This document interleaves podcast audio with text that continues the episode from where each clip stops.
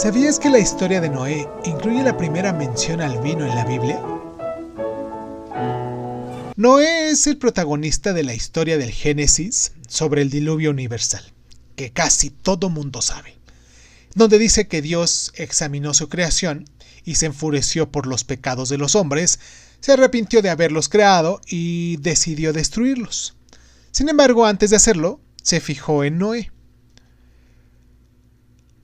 No tenía pecado alguno sobre su conciencia, así que Dios decidió salvarlo de la destrucción segura.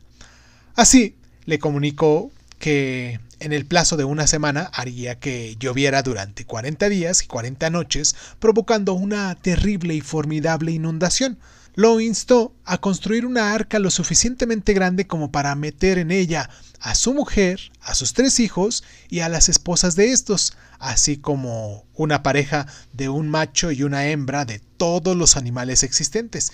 Y de esta forma Noé podía repoblar el planeta. Noé, muy obediente, siguió las instrucciones de Dios, cargando con su familia y los animales en el arca.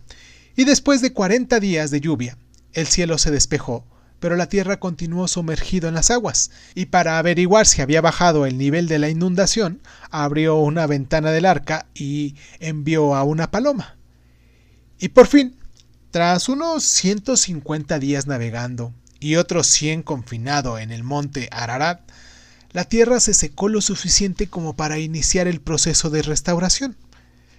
Noé vació el arca, permitiendo a los animales que salieran, y Dios le conminó a él también a reproducirse, diciéndole, creced y multiplicaos, cosa que dice en el Génesis 7, 8, 17. Y le prometió que nunca más destruiría a la humanidad. Y para sellar ese compromiso creó el arco iris.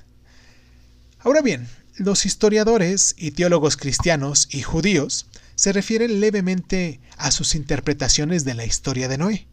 Para los cristianos, esta figura simboliza una fe ideal en Dios, representada por la confianza y la obediencia, que fueron las que le salvaron a él y a su familia. Los judíos creen, en cambio, que simboliza una fe reacia, pues Noé fue uno de los últimos en subir al arca, lo que sugiere que su convencimiento podría no ser tan profundo. Y pese a esos matices, ambas tradiciones contemplan a Noé y el diluvio universal como pilares fundamentales de su narrativa religiosa. ¿Sabías que tras el diluvio, Noé se emborracha y sus hijos lo encuentran desnudo? ¿Sabías que la orden de creced y multiplicaos se la da Dios también a Adán y Eva en el Génesis 1.28 y a Jacob en Génesis 35.11?